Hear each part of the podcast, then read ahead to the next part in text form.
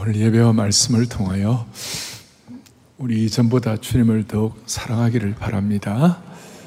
어, 참 큰일을 행하신 주님께 다음 없는 감사와 찬양을 올려드리고 하나님께서 어, 주시는 애가 우리에게 너무 크고 감사해서 우리도 기쁘지만 우리 주님께서도 더 기뻐하셨으리라고 확신합니다. 오늘 저는 어, 사람에게는 진심으로 하나님께는 전심으로 양과 염소의 비유를 가지고 우리에게 꼭 필요한 말씀 하나님께서 허락해 주시기를 소망합니다. 그 앞에 25장 앞부분에는 열 처녀의 비유가 나오고 또 달란트 비유가 나옵니다. 이제 비유성이 있기 때문에 모두가 다 실체를 경험한다 그렇게 할 수는 없지만 오늘 이 양과 염소의 비유는 그 누구도 예외가 없이 이건 완전히 여러분의 팩트로, 실체로 경험하는, 실체로 체험, 체험하는 그런 내용이라고 말할 수 있습니다. 그래서 오늘 이 내용은 오늘 이 말씀을 듣는 모든 성도들, 그리고 본문에도 나와 있지만 모든 우리 교우들, 또 우리 온라인으로 들어오시는 모든 분들도 동일하게 다시 한번 예외 없이 우리에게 적용되는 말씀인 것입니다. 먼저 어, 양과 염소의 비유에 대해서 31절로 33절에 양과 염소의 비유를 이렇게 시작합니다. 인자가 자기 영광으로 모든 천사와 함께 올 때에 자기 영광의 보좌에 앉으리니 그 다음에 모든 민족을 그 앞에 모으고 각각 구분해 가지고 양과 염소를 구분하고 양은 어느 편이에요? 오른편에 염소는요 왼편에 양은 의인이고 염소는 또 이렇게 불의한 자고 뭐 이렇게 말할 수 있는데 인자가라고 할 때 인자는 예수 그리스도를 말씀하는 것입니다. 그리고 인자가 그 다음에 31절 뒤에 자기 영광의 보좌에 앉으리니 마지막 이 심판 때 주님께서 영광의 보좌에 앉으시는데 예수님이 영광의 보좌에 앉으시는 줄로 믿습니다.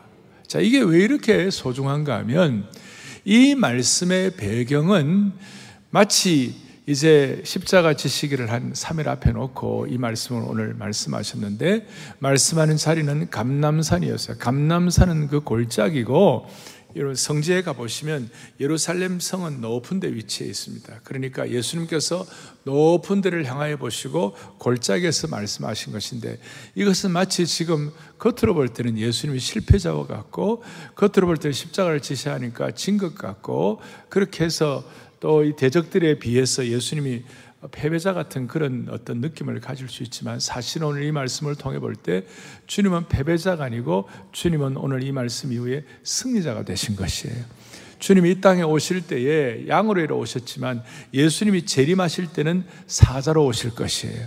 예수님이 이 땅에 처음 오실 때는 겉으로 볼 때는 어떤 그 패배한 구원자처럼 십자가 지는 건 보이지만 사실은 예수님 다시 재림하실 때는 심판주로 오시는 것이에요. 그러면서 그 심판주로 오셔서 어, 초림 때 양으로 오신 것 같지만 라이온으로 오신 왕으로 오신 그 주님께서 보좌에 앉으셨다. 누가 보좌에 앉으셨다고요? 인자가 예수님께서 보좌에 앉으셨다. 많은 사람들이 어떤 사람들은 뭐 어, 유대교나 그 다음에 우리 기독교나 그 다음에 무슨 이슬람이나 다 같은 하나님 섬기는 거 아니냐? 그럼 다 같이 구원은 다 같은 거 아니냐? 어, 이렇게 얘기를 하는데 아닙니다, 여러분. 그것은 어떤 면에서 종교 다원주의고 보좌에 앉으시는 분은 예수 그리스도이신 것이에요. 이 보좌에는 무슨 마음에시 앉는 것도 아니고 부처가 앉는 것도 아니고 무슨 뭐 공자가 앉는 것도 아니고 엘리야가 앉는 것도 아니에요. 보좌에는 예수님만이 보좌에 앉으시는 것이에요. 아주 이것이 중요한 것입니다. 예. 그리고 이분께서 이제 오늘 어, 심판하신데 양과 염소를 심판하는 거예요.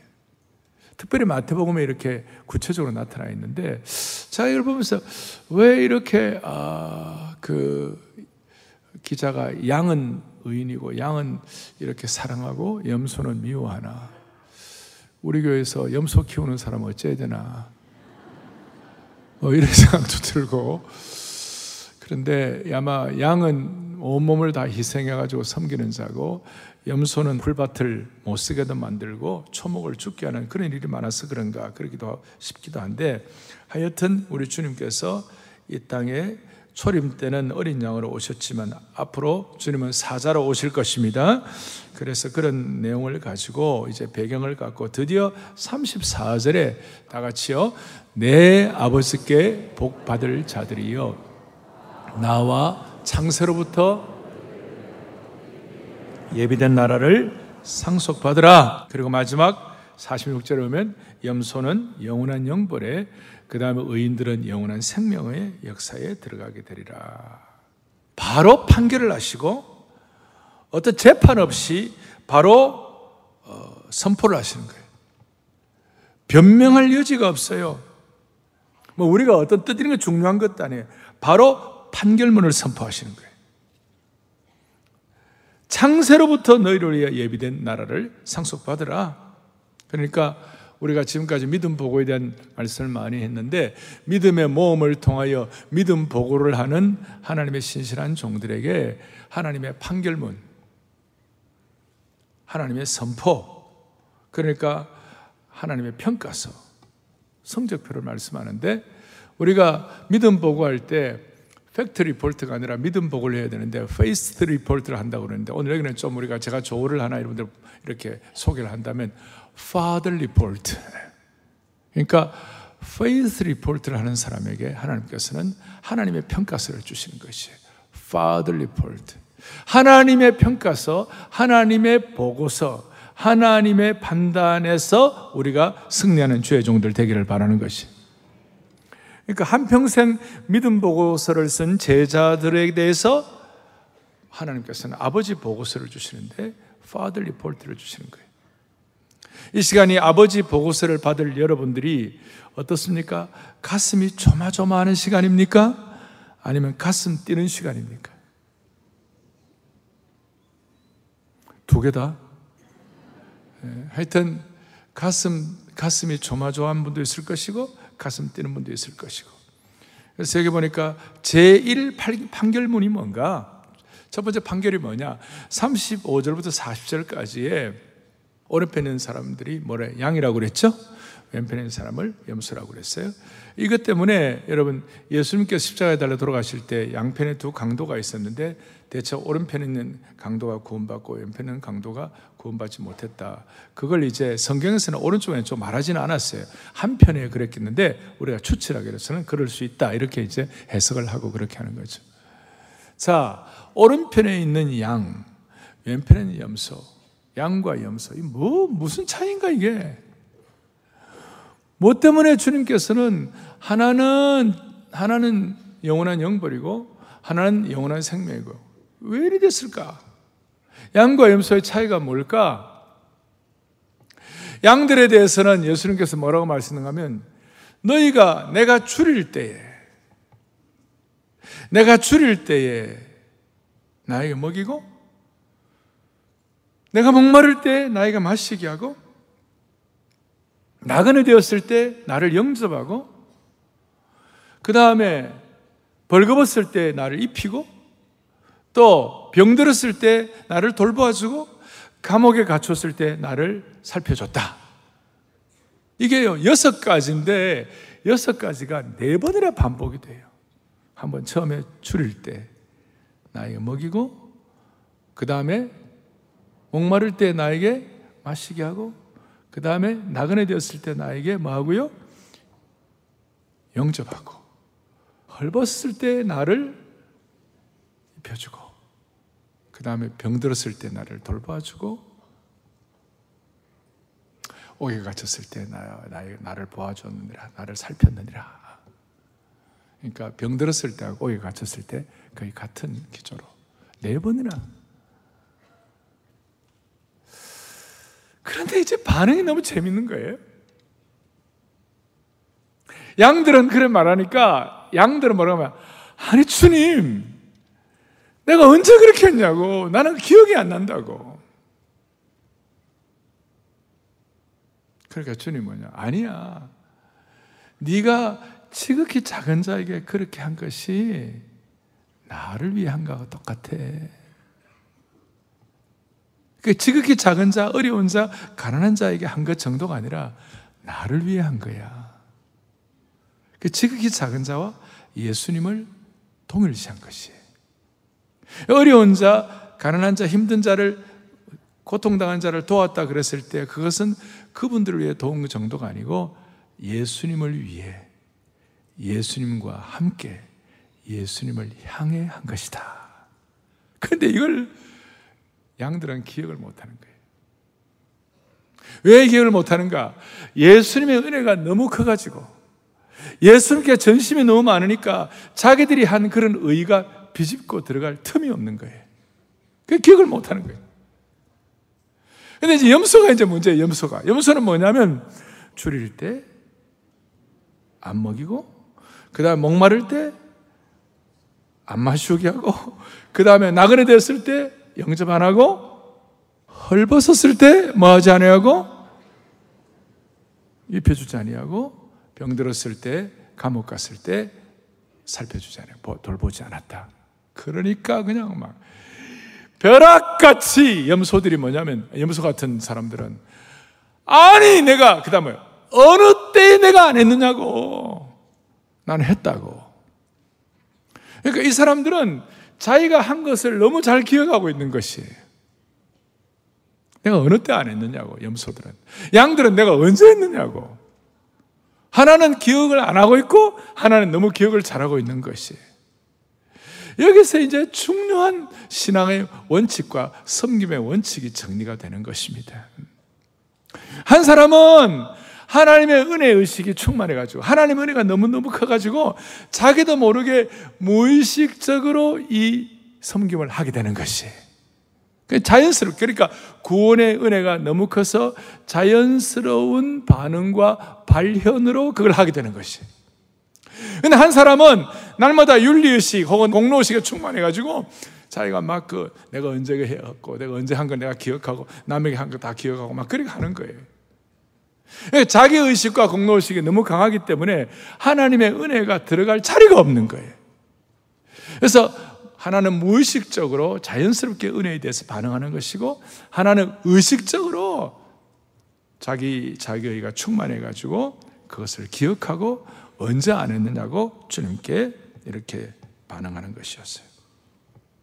그래서 우리가 은혜의 은혜 의식을 통한 무의식적인 것이 행동 기준이 되어야지. 이게 누굽니까? 양.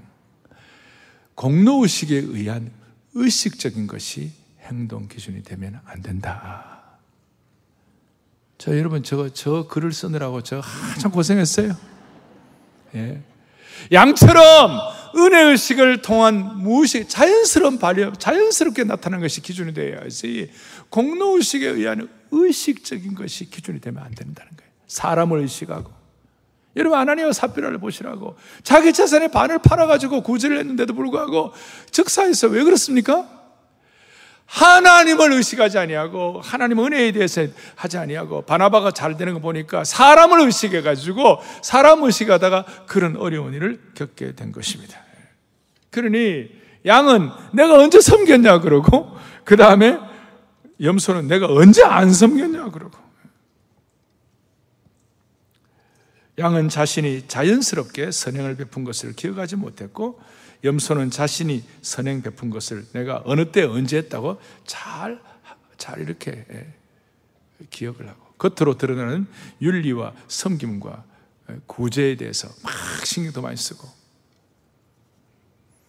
여러분 사랑하는 형제자매 여러분 우리의 섬김과 우리의 오늘 나타나는 여섯 가지 이걸 하는 것이 사실은 작은 자에게 한다 하더라도 그것은 누구에게 하는 것이라고요? 주님께 하는 것이라고. 그걸 먼저 생각을 하시고, 그 다음 우리는 은혜 의식에서 이것이 되어야지 이것이 공로 의식이 되면 안 된다. 목사님, 둘 다 하면 안 됩니까? 어느 교사가, 어주라 교사가 가르친 아이들에게 부자와 나사로 얘기를 해줬어요. 이야기를 부자와 나사로 얘기한 다음에 교사가 여러분 부자가 되고 싶어요? 아니면 거짓 나사라고 되고 싶어요. 그를 가나이가 손을 들고 이렇게 얘기했어요. 선생님, 죽기 전에는 부자가 되고 싶고, 죽고 난 다음에는 나사라고 되고 싶어요. 예. 여러분, 그건 아니에요. 예. 우리는 둘 중에 하나이지, 둘 다는 할 수가 없어요. 자, 두 번째로 생각할 것은 사람에게는 진심으로, 하나님께는 전심으로. 양과 염소의 비유를 이런 말씀을 드렸습니다. 둘의 차이가 뭡니까? 양은 예수님의 이름으로 선행을 행했고, 염소는 자신의 이름으로 선행을 행했습니다. 예수님과 그 어려운 사람을 동일적으로, 동일시적으로 보고 선행을 했고, 예수님은, 염소는 자신의 이름으로 선행을 행했습니다. 그러니까 예수님의 이름으로 하는 선행에는 내 자신의 이름이 비집고 들어갈 틈이 없고, 다 잊어버리고, 근데 자신의 이름으로 선행을 행한 사람은 예수님의 이름이 비집고 들어갈 틈이 없는 거예요. 그래서 계속 기억하고 있는 것이. 그러니 구원의 감격과 은혜가 크면 클수록 나의 공로가 아무것도 아니기 때문에 기억이 안 나는 것이고 구원의 감격이 작으면 작을수록 나의 공로가 비집고 튀어나오는 것이에요.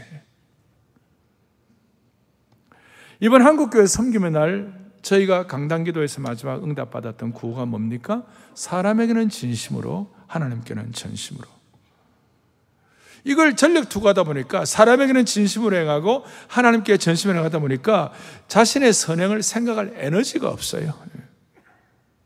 그러면 어떻게 하면 죄성을 가진 연약한 인간이 이런 염소의 유혹과 염소의 위험과 염소의 판결을 피할 수가 있을까요? 어떻게 하면 하나님께 양으로 인정을 받을 수가 있을 것이에요? 하나님께 인정받는 전심이라는 것이 어떤 뜻이에요? 이런 뜻이에요. 구원의 감격이 크면 클수록 내 자신의 공로는 적어지는 것이에요. 무슨 말인가? 구원의 감격은 내 인생의 분모예요. 그리고 나의 공로는 내 인생의 분자예요. 예를 들어서 구원의 감격이 2 정도 되는 사람이 내 인생의 공로가 1이 분자가 되면 2분의 1 정도가 되니까 내 인생의 공로가 내 나의 공로가 커지는 거예요. 그런데 만약에 구원의 감격을 다른 사람들에 비해서 100만 배, 큰 사람, 100만 배 정도의 큰 구원의 감격을 갖고 있는 사람에게 내 공로가 1은 100만 분의 1은 큰 겁니까? 작은 겁니까? 그건 크지 않죠. 그러니까 그걸 잊어버리는 거예요. 구원의 감격이 천만 분의 일이 되면 뭐 그건 완전히 이름을 잊어버리는 것이 되겠죠. 그런데 어떤 사람은 구원의 감격은 2고 내 공로는 10이 되어버리면 이거 완전 가분수가 되는 거예요. 이 가분수는 날마다 자기 생각하고 날마다 자기 중심이 되니까 염소가 염소가 되는 사회, 염 소가 되는 신앙생활을 할 수 있는 것이죠. 그래서 제가 여러분들에게 자주 얘기하는 것은 우리 온 성도들이 이런 예배를 통하여 말씀을 통하여 주님을 섬기면서 우리의 마음에는 늘 주여 구원의 감격의 분모를 키우게 하여 주십시오. 많이 키우게 하여 주십시오. 그런 차원에서 구원의 감격에 대한 은혜에 관한 우리는 영원한 채무자인 줄로 믿습니다. 그리고 은혜 받는 데는 선봉장이 되어야 되는 것이고 은혜의 분모를 키워야만 하는 것이에요. 그리고 이 은혜는 한 번 받으면 끝나는 것이 아니라 어제 받은 은혜 감사하지만 오늘 받을 은혜가 우리에게 정말로 간절히 요구되는 것이에요. 그래서 오늘의 흡족한 은혜를 우리가 받아야 되는 것이고 오늘의 은혜에 관한 우리 모두는 다 영적인 하루살이에요. 매일매일 은혜가 필요한 것이에요. 그래서 이 분모를 키워야 되는 것이에요. 이것이 키워지면 우리가 선행을 행하고 구제를 하더라도 어려움이 없이 자연스럽게 구원의 은혜에 감격해가지고 반응하는 것이기 때문에 모든 것이 평안해지고 자유로워지고 샬롬의 평강과 은혜가 임하게 되는 것입니다. 자, 다시 한번 이제 어려운 형제에게 한 것이 우리에게 예수님께 한 것이라는 걸 다시 한번 좀 정리를 하겠습니다. 이 섬김의 대상이 누군가 첫 번째 먼저 생각할 것은 믿는 공동체예요. 형제들이에요. 신앙 안에서의 하나님의 백성들이에요.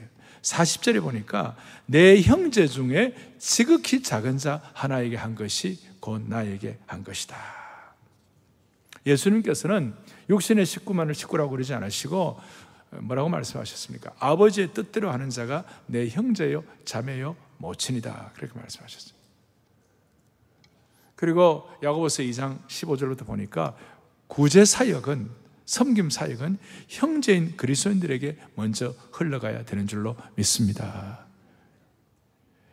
갈라디아서 6장 9절 10절에 너무 소중한 말씀이죠. 우리가 선을 행하되 낙심하지 말지니 포기하지 아니하면 때가 이름에 거두리라. 10절이 중요하죠. 그러므로 우리는 기회 있는 대로 모든 이에게 착한 일을 하되 더욱 누구에게요? 믿음의 가정들에게 할지니라. 그리스도인 형제들에게 먼저 해야 되는 것이. 교회 밖에도 어려운 사람들이 많은데 먼저 교회 안의 가정들에게 선행이나 구제를 먼저 하는 이유가 뭘까요? 기독교의 공동체성과 지체의식이 먼저 확보가 되면 교회가 건강해지고 공동체가 먼저 건강해지고 더 잘 믿음으로 은혜가 되면 그 은혜와 축복이 공동체 안에서 확정이 되고 확보가 되면 나머지 세상 앞에서 빛과 소금의 역할을 감당하기에 충분한 하나님의 어떤 공동체의 어떤 은혜와 능력을 갖게 되는 것이에요. 그래서 제가 우리가 세상의 빛과 소금의 역할을 하고 어려운 사람들을 구제하기 위해서 가장 먼저 요구되는 것이 뭔가? 우리가 먼저 건강한 공동체가 되는 것입니다. 하나님의 백성들이 먼저 영적으로 견고하게 서는 것입니다. 하나님의 공동체가 먼저 영적으로 강건하게 되는 것입니다. 이렇게 되어야 그 다음에 받은 은혜가 자연스럽게 넘쳐서 이웃과 세상 앞에 우리 역할을 감당하게 되는 것입니다. 교회 내의 형제들에게 구제를 먼저 하는 이유는 공동체가 튼실하게 될 때에 교회 밖에 있는 사람들을 힘있게 살필 수 있기 때문에 그렇습니다. 그러니까 공동체 안에 있는 지체들이 건강하지 못하고 깨어지고 상처로 신음해서 에너지가 소진된다면 교회 밖에 어려운 사람들을 도울 수가 없습니다. 돕고 싶어도 껍데기로 잠깐 하고 마는 것입니다. 따라서 우리가 믿음의 가정들에게 먼저, 형제들에게 먼저 선행하는 이유는 우리 공동체가 건강해야 제대로 이웃을 빛으로 소금으로 섬길 수 있기 때문에 그런 것입니다. 제 얘기가 아니라 갈라디아서 6장 2절 같은 데 보면 너희가 우리 그리스도인들끼리 짐을 서로 지라 그리하면 그리스도의 법을 성취하리라. 교회 내에 형제의 짐도 지지 않으면서 교회 밖의 사람들을 돕는다고 하는 것은 순서가 바른 것이라고 말할, 말할 수가 없습니다. 그리고 형제들을 돌보지 않으면서 하나님 사랑한다는 것도 이것도 문제가 있다는 것이 요한일서 3장 17절에 너무 중요한 말씀인데 다 같이 보죠. 누가 이 세상의 재물을 가지고 형제의 궁핍함을 보고도 도와줄 마음이 닫으면 하나님의 사랑이 어찌 그 속에 거하겠느냐? 어려운 사람들을 돕기 위해서 먼저 주님의 공동체가 건강해야 할 줄로 확신합니다. 그래서 제가 진짜 목회자로서 정말 안타까운 것이 하나 있어요. 너무나 제가 한국교회 앞에서도 그러고 안타까운 것이 그것이 뭐냐면 공의와 정의를 말하면서 소위 교회 밖 사람들을 구제하고 선행을 베푸는 일을 교회가 먼저 하지 않는다고 교회를 계속 비판하는 사람들 중에 정작 교회 공동체가 먼저 건강하고 튼실해야 한다는 사실에 눈뜨지 못한 사람들이 적지 않은 거예요. 교회 안에서 교회를 비판하고 막 어렵게 하면서 교회가 건실하게 튼실하게 세워지지 않는데 교회 밖에 있는 사람들을 더 많이 돕지 못한다고 막 하는 분들 이건 순서가 좀 바뀌게 된 것이에요. 사랑하는 형제자매 여러분, 교회와 형제들이 튼실하고 건강해야 밖에 있는 사람들을 제대로 도울 수 있는 것이에요. 그런데 이 공동체를 막 비난하고 욕하고 기스를 내고 그 다음에 막 그냥 상처를 주고 그 교회가 건실하지 못한데 교회가 어떻게 밖에 있는 사람들을 제대로 도울 수가 있겠습니까? 따라서 진짜로 교회 밖에 어려운 사람들을 구제하기를 원한다면 먼저 건강한 교회 공동체를 만드는 것이 우선순위인 줄로 확신합니다. 이번에 우리 사랑의 교회가 9.16 한국교회 섬김의 날을 이렇게 섬기는 걸 제가 가만히 보면서 야, 정말 우리 교회가 많이 건강해졌구나. 사랑의 교회를 건강하게 해주신 주님을 찬양하는 것입니다. 그 증거가 뭘까요? 섬김의 날 봉사자 모집을 한다고 하니까 2,000명, 3,000명 봉사자 모집한다고 하니까 10분 만에 봉사자 신청이 마감됐다는 소식을 듣고 제가 정말 양의 마음을 지닌 성도들이 참 많아졌구나. 할렐루야. 예. 그런데 교회를 향한 그럴듯한 말로 온갖 비판과 비난으로 상처를 주고 공동체성을 약화시키면서 교회로 하여금 구조와 봉사 안 한다고 막 뭐라 그런다면 그것은 참 모순이 되는 것입니다. 한국 교회가 다 구조와 봉사를 잘할 수 있는 건강한 교회 되기를 소망하는 것입니다. 이거는 개인적으로도 다 마찬가지입니다. 우리에게도 약점들이 있고 우리 다 적은 자, 우리도 헐, 우리 속이 헐벗고 굶주리고 병들고 옥에 갇히고 힘든 일들이 많아요. 그리스 안에서 서로 이거 다 치유하고 그런 건강함을 가지고 그 다음에 이웃을 돕는 것이. 자, 이제 저 한 걸음 더 나아갔고 이게 첫 번째 형제를 돕고 거기에 당시에 헐벗고 병들고 옥에 갇힌 사람들은 대부분 나그네 대부분은 예수 믿는다고 고통당하는 형제들이었어요. 무슨 범죄를 해가지고 감옥에 갇히는 것이 아니라 예수님 믿는다고 감옥에 갇힌 형제들이 많았어요. 그 그분들을 도와주라 그런 뜻이에요. 그래서 교회가 건강하게 되면 그 다음 무슨 일이 벌어집니까? 우리가 이 건강성을 가지고 튼실하게 되고 견고한 걸 가지고 이웃을 돕는 것이 이웃을 구제하고 섬기게 되는 것이 믿지 않는 사람이 우리의 구제의 대상이 되고 섬김의 대상이 될 수가 있는 것입니다. 우리를 사랑하는 자만 사랑한다면, 우리에게 잘해주는 사람에게만 잘해준다면, 우리는 믿지 않는 사람과 다를 것이 없을 것입니다. 누가 보면 6장 32절에 너희가 만일 너희를 사랑하는 자만 사랑하면 칭찬받을 것이 뭐냐? 죄인들도 사랑하는 자는 사랑하느니라. 그렇기 때문에 오히려 우리는 이웃을 향하여 저주로 하는 자를 축복하고 모욕하는 자를 기도하고 뺨 때리는 자에게도 선대하라고 그렇게 말씀하고 있는 것이. 그래서 정리하면 첫 번째는 병들고 헐벗고 감옥에 갇힌 우리 형제들을 도와가지고 교회가 건강하게 되고 튼실하게 되고 건강한 공동체가 되어가지고 이웃을 섬길 수 있는 축복을 받아야만 되는 것입니다. 사도 바울은 자기가 기억을 했어요. 앞에 그 사도행전 9장에 보면 뭐가 나오냐면 자기가 예수님 제대로 믿지 않고 예수님 믿는 사람을 핍하고 막 그럴 때에 예수님께서 뭐라고 그랬죠? 네가 왜 그 초대교회 예루살렘 교회를 비방하느냐 예수 믿는 자를 비방하느냐 그렇게 말씀하지 아니하고 예수님은 바울 되기 전에 사울에게 네가 왜 나를 비방하느냐? 네가 왜 나를 비방하느냐? 고통당하는 초대교회 교인들이 나야. 고통받는 초대교회 성도들이 나야. 그 사람들을 비방하는 것은 나를 비방하는 거예요. 반대로 그 사람들을 구제하고 헐벗고 병들고 옥에 갇힌 자들을 돕는 것은 나를 섬기는 것이야. 그래서 이 지극히 작은 자에게 한 것은 예수님께 하는 것이요. 예수님과 함께 하는 것이요. 예수님을 위해서 하는 것인 줄로 믿으시기를 바라는 것이 이런 뜻입니다. 어느 수도원의 원칙이 손님 접대였습니다. 전 세계 사람들이 이 수도원을 방문하고 환대를 받았는데 그 수도의 원칙이 손님 접대. 나이든 올해 고참 수도성이 아주 피곤한 주말을 보내고 수도원 문을 잠그려고 했습니다. 그날따라 방문객이 굉장히 많았고 그 중에 대하기가 까다로운 사람들도 있었습니다. 이제 방문객들이 모두 나가는 것을 보고 아 이제 쉴 수가 있겠구나 그 생각에 속으로 기뻤습니다. 문을 잠그려는 찰나 새로운 방문객이 와가지고 문을 두드렸습니다. 들어가도 되냐고 요청을 했습니다. 속으로 너무 피곤했습니다. 그렇지만 수도성이 문을 열어주면서 그 문을 열면서 그 사람을 맞이하면서 혼자서 조용히 중얼거렸습니다. 주님, 또 오신 겁니까? 주님 또 오신 겁니까? 여러분, 우리가 약한 자, 작은 자를 돕는 것은 주님을 섬기는 것입니다. 저희 교회가 916 성김의 날을 통하여 귀한 일들을 하나님께서 은혜 주셔서 잘 감당했지만 또 한국 사회가 워낙 이제 한국 교회 이미지가 새로워져야 되니까 이거 우리가 뭐 알리기도 하고 다 했지만 그러나 우리의 자세는 하나님의 은혜로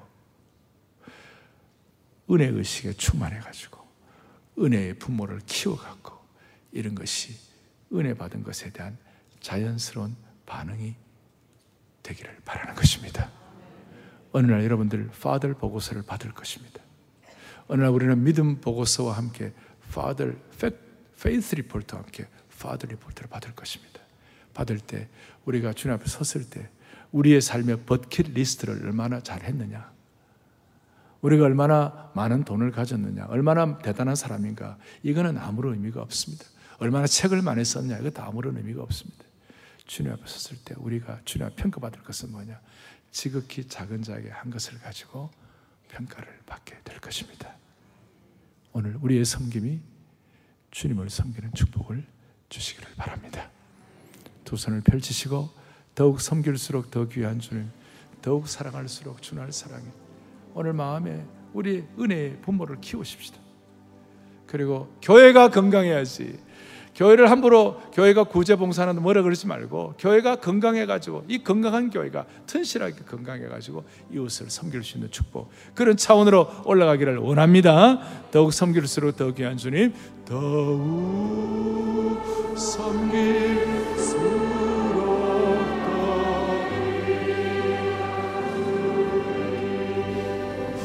더욱